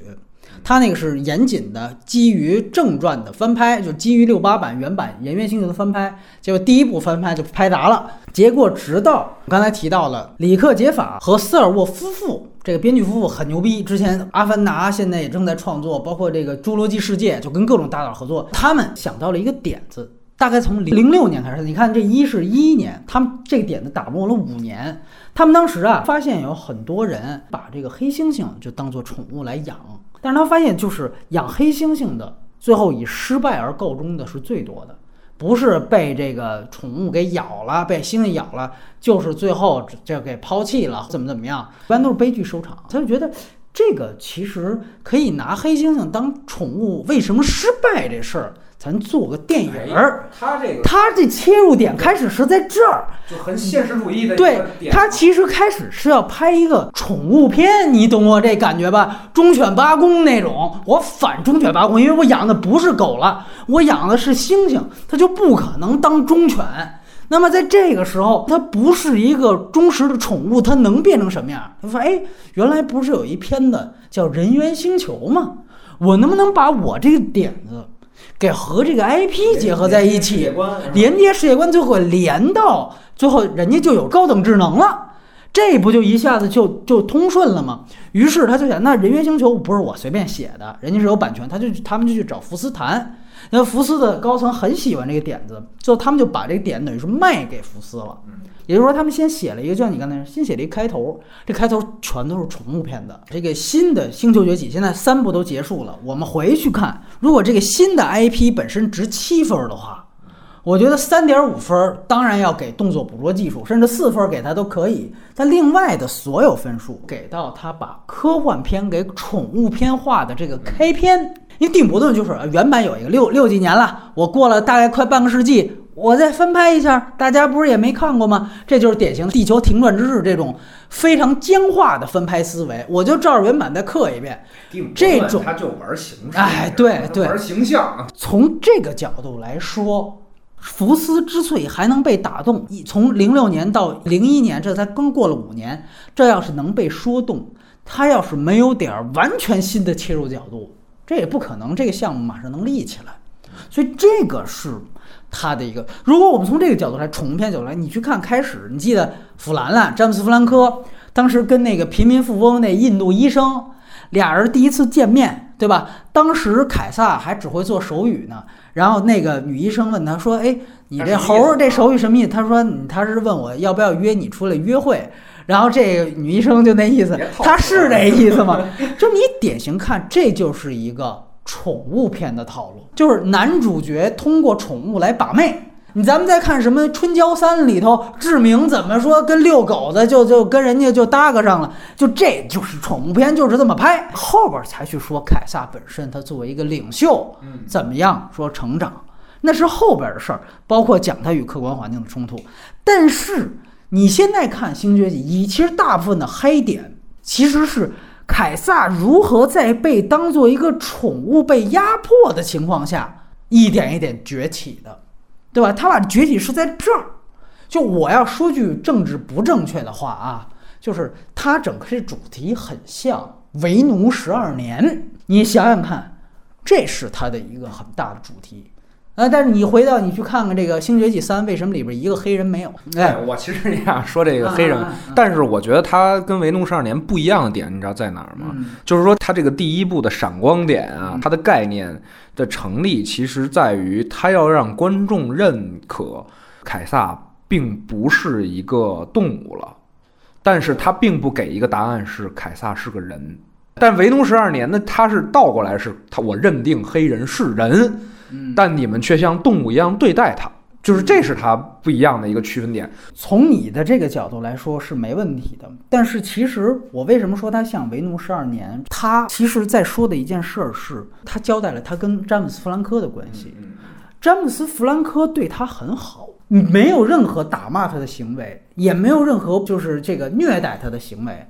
但是他最终还是要离开弗兰科。弗兰科这样的一个人物，和在那里边就是《哈利波特》里边那马尔福也演了一个反派，就是一个坏的一个动管所管理员。那动管所管理员属于典型的反派，就是我看猴，我就是拿水滋他们，我电你们，完了我带着我的哥们儿来，我看猴戏来了，就是虐待动物，这是一点。这样的人自然应该是反派或者得到批判。但是这只是这个片子第一层。它第二层在于，他在讲人类对于我星星的一个根本上的不理解。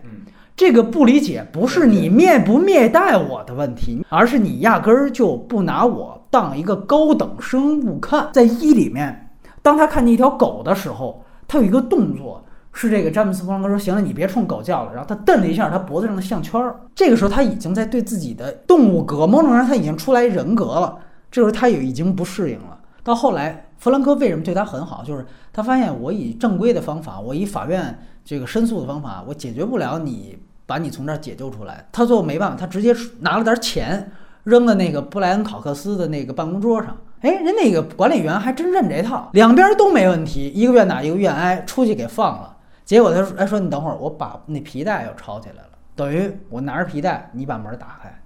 就这皮带这戏特重要，门一开。”从凯撒的视角给了这个皮带一个特写镜头，他一看你还拿着皮带呢，但这个时候你别忘了前面也另外一个铺垫是凯撒在整个这动物园的猩猩圈他已经混熟了，对吧？他已经占山为王了，已经成了这孙大圣了。所以说从这个时候你还这儿拿一皮带，我把这门我自己给关上了。上自尊啊！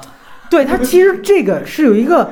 很大的一个铺垫，你记得《维奴十二年》里边，它有这样的设置，就是说法沙那是一个坏奴隶主，这个他当然是一个反面角色。但是你别忘，它里边还出现了好奴隶主，就是我不虐待你黑奴，我还甚至能坐下来跟你谈谈心什么的，对吧？在没事儿的时候，我能跟你，呃，像人和人一样的在这聊聊天儿。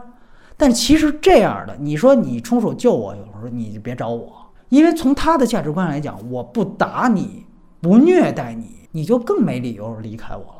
我所以为什么说它的文本复杂性是可以跟《维诺十二年》这样的奥斯卡片是能够等量齐观？它在这儿其实不虐待他的这些人，对于猩猩可能是最大的一个障碍。这个障碍甚至就在于三观的本质区别。我更想不通了。哎，我对你这么好，你怎么不跟我回家？就说白了，就是弗兰兰那样的人，他那一代人，他从心里。就不可能把你当高级生物来看，就像维奴十二年反映的那个时代，很多白人，他们那一代人就不可能拿黑奴或者拿任何有色裔当人看，就这是这一代一个时代的价值观的问题，而打不打奴隶，这是个人品性的问题，就跟虐不虐动物一样。所以这是我为什么我我这里就岔开说一句，这是我为什么我很不喜欢中国很多你比如说打拐片儿。现实主义题材，你比如说像去年有一个喊山，我到最后想半天，我没把它放到这个十佳里面来。就所有中国打拐片儿上来就是我反映这个买了媳妇儿的这个这农村汉子打媳妇儿家暴，家暴上来就踹。其实他的批判重点就偏移了，他偏移成了就是你是批判家暴本身。那他要不家暴呢？前一阵爆了一个说什么还很贤惠的是吧？就是帮人 养儿育女，而且还就给山区教书什么的，就说那个是一个非常扭曲的价值观的。对对对，就这个问题就出在这儿。我说高级一点的设置文本，如果你再去拍打拐，那我设置的一个是别人都打骂，就这家这丈夫对这女的特别好，甚至我连家务都不让你做，但是在这个时候。如果有营救机会出来，我这女的还走，这个是女性主义，这个是女性觉醒。光打骂，那你批判的是打骂，对吗？那打骂，那你不仅打拐的不该打骂，你正常结婚、自由结合的你也不应该家暴啊，对吧？你批判的重点不在打拐身上了，你就偏了。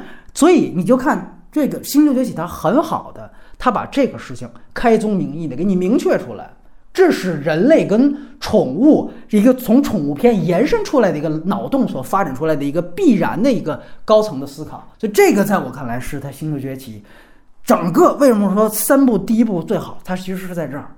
而且我就觉得它有两幕戏，就是我觉得真的现在看起来都是特别好的一点。他进入到了那个动物管理所，饲养员就为了哄弗兰了，因为弗兰是很不愿意他离开的。他就说：“你看我们这儿这环境特别棒，你看这儿有一假山，然后你这很棒吧？这是一游乐场所，这个供这个动物们嬉戏。因为之前铺垫过，凯撒一看见这个丛林就兴奋，他马上一看假山，他也兴奋。”他马上哎伸出手来说：“我要不要你同意？”哎，那也是一个很好点。他前面都要让主人同意，对吧？你同意我去，我才去。马上伸出手，你赶紧让我去。弗兰兰这对宠物很好啊，你赶紧去吧。他就去撒欢儿在里边假山上跑。结果当他跑到山的边缘的时候，他发现那个夕阳跟鸟那远景是他妈只是一个背景板。然后这里边那个凯撒就奋力的去敲打那墙上的背景板。他画的那个夕阳，就那一幕，就是其实让我想起来，他好像在致敬《楚门的世界》，你记得吗？就是说，哎，经过讨论之后，我滑到大海，发现，哎，远端不过是一张背景板，那是一个人被大众的娱乐欲望给囚禁住了。这种囚禁感是一个特别高级的一个表现，就仿佛你感觉，就这只猩猩，它也渴望着这样的自由，这种很高级的自由方式，而它现在被限制住了，对吧？这个是一场。我当时觉得很好的一个细节，你看它这个细节是很小的一个东西。然后随后一场，就我们说的凯撒，他在这个第一次出现在有星星的游乐场里边，就像那个监狱里边的放风戏，第一个出来的新生都要被减肥皂，对吧？那他当时是要被其他猩猩霸凌，结果他被被他打的时候，两个人打得更起劲。那个马尔福就是《哈利波特》里边那哥们儿，他在旁边是以狙击手的姿态。哎，看你这个猩猩把这凯撒新生打差不多了，你把他打差不多了，我再麻醉枪把你给击晕。就那一幕，其实致敬的是辛德勒名单，他其实就是对应的场景，就是你记得拉尔夫·范恩斯，德国军官，他每天早上起来吃饱了没事干，他就拿一狙击枪就打死集中营里边的犹太人。那你别忘了，这拉尔夫·范恩斯在《哈利波特》里是演伏地魔的。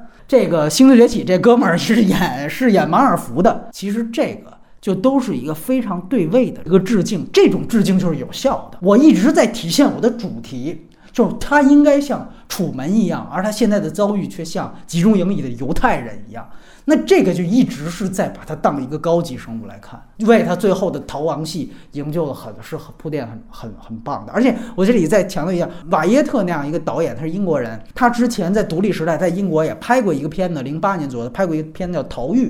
呃，MoMA 有一年的那个英国独立影像展，我看的就是他后面那段越狱戏拍得很好，原因在于他之前就拍过类似的这种越狱戏，哎，真的是炉炉火纯青。就所以说，这个导演再加上这个编剧的想法，你把这些就给很好的结合起来。我这里再说最后一个细节，就是凯撒看见狗的那场戏，在森林公园之后的那一场戏啊，是凯撒还被很不情愿的蹬到车上，然后富兰兰把后备箱的盖儿给打开了，说上去，然后呢，这个凯撒就没理他，直接就绕到后座，把门打开，像人一样坐到了后座上，要把门关上。这一幕是安迪·瑟金斯在现场临时起意想的，这个是我们说体现他作为一个表演者的一个很好的一个亮点。呃，我作为这只猩猩，在这个时候，我的一个自然的反应，对吧？我被你像宠物一样蹬走了，那我到这个时候我应该怎么样，对吧？你还让我上后座，那不可能。其实这你就发现，这是编剧可能和导演都没想到的。按说，如果他就上了后座，就这么一个小细节。大部分观众绝对不会注意到，对吗？就像我刚才说提的那个，说敲那个背景板，很多现在都过去这么多年，谁会记得？但是如果你很细心的去观察，这就是每一个人都在为了做一个好作品，他提供了一个自然而然的一个状态，才能出现出来的一种。这就是那个，就是说那点给到没给到？对，就是你有前面一表情，大家是解读多义的，没错。但是你后边这个上座。如果上了，就两点确定一条直线，这这就是一主题，没错，对，三就哎就基本上没有，它不是说毛在这儿，它是没有毛的空间了。你说一为什么好？就是我不知道它后边的那个信息，但是你看一聊，大家都觉得说啊，第一个那个前面的我讲的这个这个场景，就是这本身就是一个好点。你只有拿它当一个宠物片这种方式去切去入去切入，你才能这么做戏。对，但是你看三就像是说我们一个命题作文得给它完成。对对对对对，那你说我到底完成什么？就是猩猩们的逃亡和营救。哎我只要把这俩动作完成了，这片子就完成了。对，而且我还得跟那老板续上。老板里边那个人类已经失语了，我这怎么办呢？我就编吧，这传染病再改一下。咱聊好像老是说说今不如昔，就是说 一聊这就好像为什么呢？就是确实是近来聊的这些续作，就是有有狗尾续貂之前，好莱坞会专门说嘛，这个就是闪光点。嗯很多编剧他因为这一个点子，就是排名第一的原创编剧，他要在这个剧本稿酬当中体现就是相当大的比例你。看，就是这对夫妇到第三部，其实他们已经不是编剧了，制片人必须还得数他们俩。啊然后还得有一个单独署名，说根据他们俩改编的角色改编，这就是我觉得理所应当，对吧？对我就要这权益，你要接着拍四，你还得给我们俩钱，就就这值钱啊！你其他东西都是老的，对吧？当然，我这里说一句，为什么大家都觉得第一部永远比续作好？你刚才也提到这个问题，就是因为你想想看，第一部是九千三百万美元投资，是所有这里边最少的。就一般来讲，第一部都是首先没投资，制片人没信心，但是有一个好的地方，能够特别长时间准备，因为制片厂会一遍一遍的给你打回来。哎，审，就是哎呀，你这个呃，是不是这点还不够好？你得打磨到最精致，让他挑不出毛病来，他才愿意投这钱这钱。都不是最关键的，嗯最关键的往往第一步是主创最愿意证明自己的作品，哎你知道吗？就是他越你越他妈打我，我越跟你较劲。就是我必须得告诉你这行，就是这是最激发创作创作力的这个过程。可是你看到第二部、第三部，因为第一部大获成功，嗯对吧？那哎呦，制片长一看，那行，你马上搞第二部、第三部，甭管剧本合不合格，咱这档期得定好了。你这第一部这个余温和光环就这么三五年，对吧？你要再给我我我磨个十年，《阿凡达》可以。那是阿凡达太特殊的 IP 了，大部分的像《星崛起》这种 IP，您就三五年热头，《星战》都得一年搞一部，咱赶紧来。那档期都已经定下来了，演员都给你码好了，你这剧本合不合不合格，七十完成度那也咱就上吧。好多人说，哎，你们都能看出缺点，那人家这个大公司的大老板，这一年几百万几千万挣的，人家能看不出来，他肯定也看得出来。更看出来的是，大多数更多数人看不出来，为了他要去买单，对吗对？就主创在第二部往往是这样的，也是我们要挣点钱了。对对吧？第一步太艰辛了，恨不得我自己搭钱把这戏完成。那第二部我得把这他妈找吧回来，所以第二部不会再有这种投入了，就是往往就是没错没错今不如昔的原因就在这儿。你记得他在里边带出他那药，他怎么去铺那个药？这就是吊打这第三部这个药的设置。他讲这个药，它究竟有没有什么变化？就是他讲，首先我把我爸设置成一个老年痴呆，他上来第一幕出现他爸的场景是那钢琴乱音，然后说话都颠倒。这个时候，弗兰兰他有一个急迫感，那我必须得救我爸。加上这个药厂的老板把这项目已经关了，所以他只能冒险。然后给我爸这么一打药，什么面就能写出来，没问题。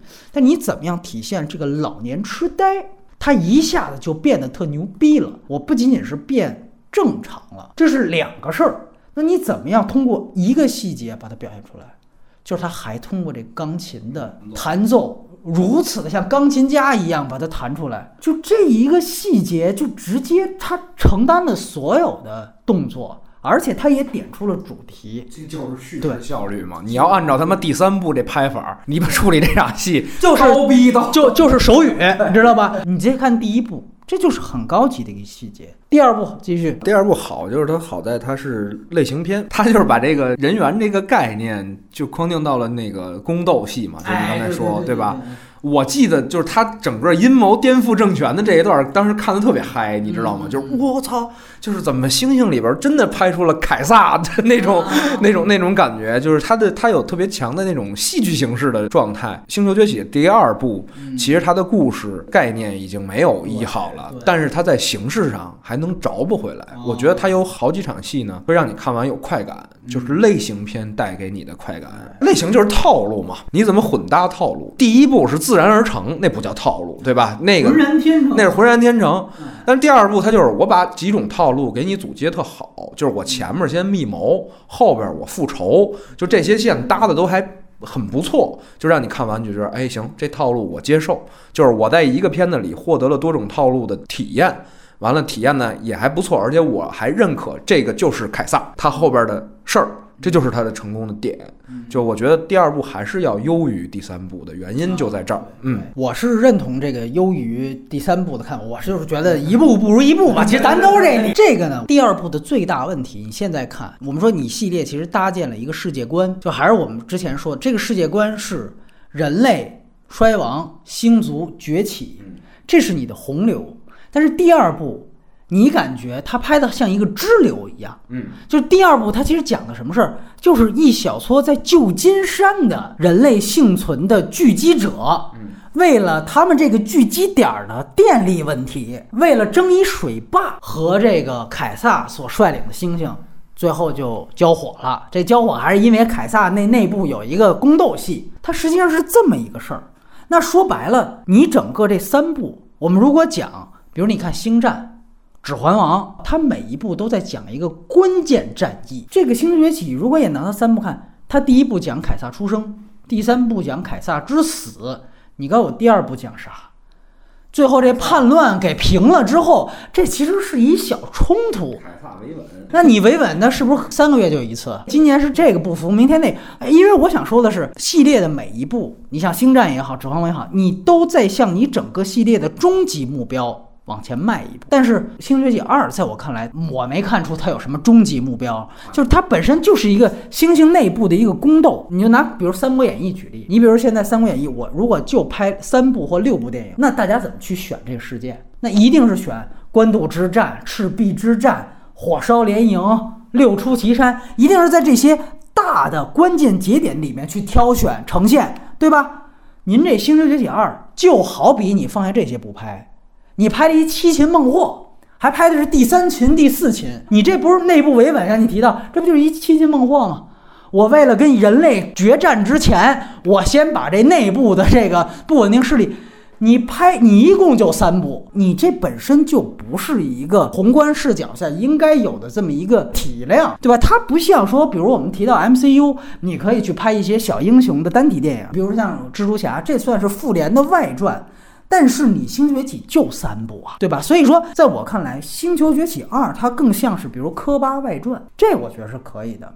而且我们都知道，科巴这个里面它还有一个很有意思的一个，科巴这个名字其实它象征的是斯大林，因为科巴这个角色在第一部就有，这个也非常的好。原因是在于老版的原著和这个老版的这个《星球崛起》，他们影射的就是冷战。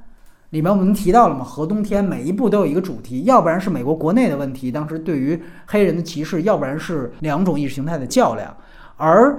新版的所有的人物，像凯撒的名字，像科巴的名字，像包括这里面小儿子的名字，其实全都来源于老版。所以他正好把就是那我们把科巴就照着斯大林这样的一个方向。所以说从这个角度来说，你可以去想，他是一个宫斗成功之后，他不是有一段说现在你们跟着我，然后把不听他的给扔下去了。你感觉这好像是在大清洗，是在这个呃个人崇拜搞个人崇拜一样。对，这些都不是过度解读，这些就都是。它的原始含义，但是还是我那句话，你放在一个整个系列里，你算是一个星战外传，你知道吧？对，关键是主要是那几年，整个美美美国电影也好，美剧也好，都处在了一个特别不好的状态，就是我们不向终极目标发展，没错没错，我们只摊大饼。不管收尾，就是在以前和包括在中国，其实都不是这样，就是那个就是漫威宇宙带起来的嘛，MCU 对，就是我们有很多剧作问题，没事儿，我们抛到下一步去解决。就是你无穷的这么摊，这么摊，最后就变成，你看漫威现在也面面临特别巨大的问题，就是你这几个英雄你怎么接，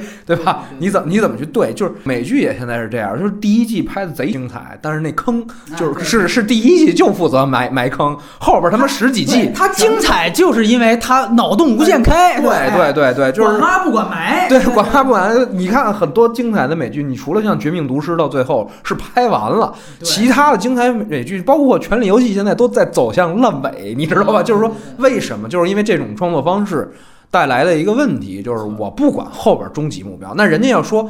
我原来不想第三部讲死，我想讲科巴的崇拜者的。科巴他，你记得他第二部他结尾留一尾巴啊？他那死你仔细看，他是掉在了那平台上，那平台滑下去了。其实有这么一细节，你要再回去看，他肯定是想着，万一我这第二部大卖，科巴第三集我没死，就像你说，我接着沿科巴讲，就弄得最后对不伦不类嘛。对，所以发现我是看菜吃饭哦。第二部票房没那么好啊，那我老老实实我把这系列收尾了，我就不拍了。到第三部，它就已经变成了一个你必须得让呀结束，这就更难了。就是创作枷锁都是这么一层一层上上来的。你这里边还有一特别大的问题是三部啊，第一部是弗兰兰，后来因为片酬也不知怎么着就退出了，就弄得你三部你会发现三个人类大主角都不一样。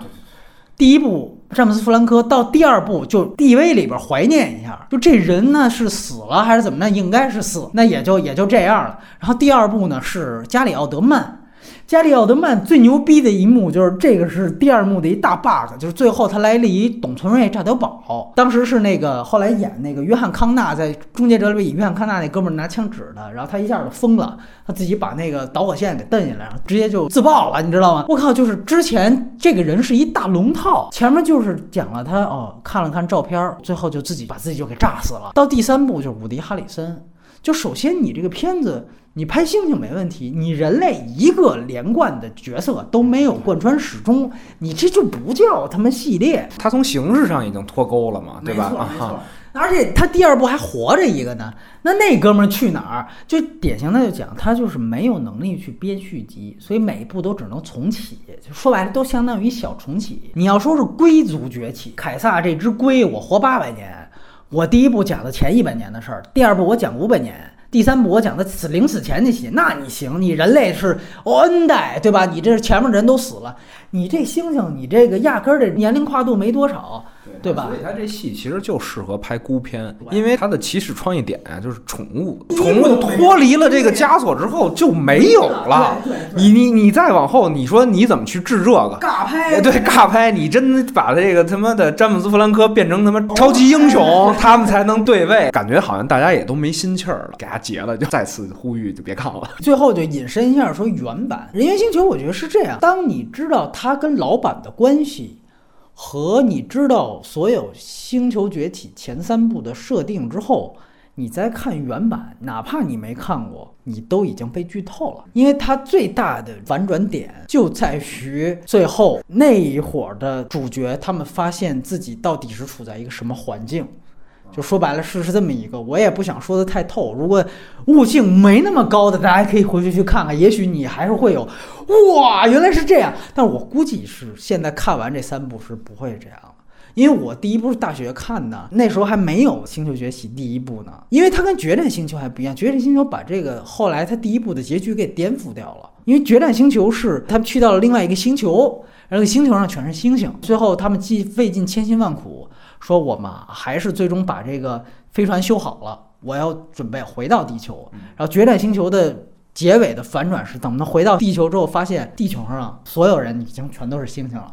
这是它结尾一个细思极恐的一个事儿。但是人形星整个设定不是这样的。但是我想说的是，《星球崛起》这三部呢，它跟前面是有联系，是在于第一部，如果你仔细看，它是有一个新闻里边说，美国什么 NASA 发射了一个载人航天飞船。后来又说这航天飞船通过那报纸的形式说失踪了，啊，其实他想铺的就是最终咱们现在看到的这《星星球崛起》三部曲，那个飞船落就落在了六八版，所以这个是他想做的一个链接。那这个链接会直接导致的你六八版被完全的剧透。但是为什么我说它又不太像是老版的前传？是因为在六八版之后没过几年，就又开始沿着六八版之后拍了二三四五，那四五部其实已经和他的六八年的第一部已经自成一个宇宙循环了。嗯，这个宇宙循环是俄狄浦斯式的，而且这个俄狄浦斯式的造成了一个，就是他穿越回去的星星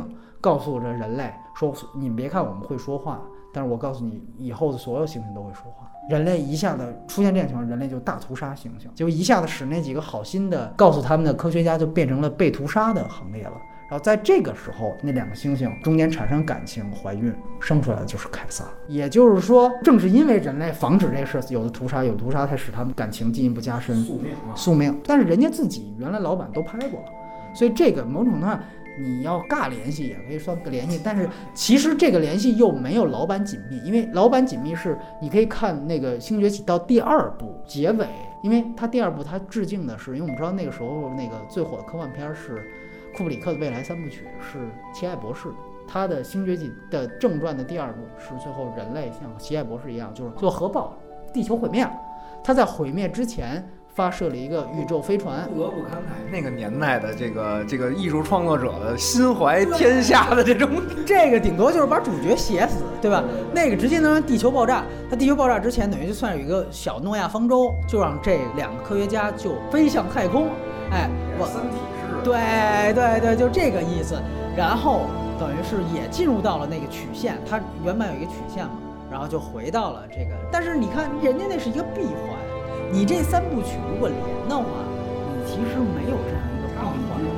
对你只能说前面你第一部，这还是第一部很好的，你铺了一个宇宙飞船，后边这两部没宇宙飞船的事儿。你哪怕到第三部，这个凯撒死了，完了之后这些人都看着天空，之后发现天空当中有一个亮点儿或者一道线，你就发现哎，是不是这个飞船已经在往下飞了？你要这样的话，你算是一个链接，你这也没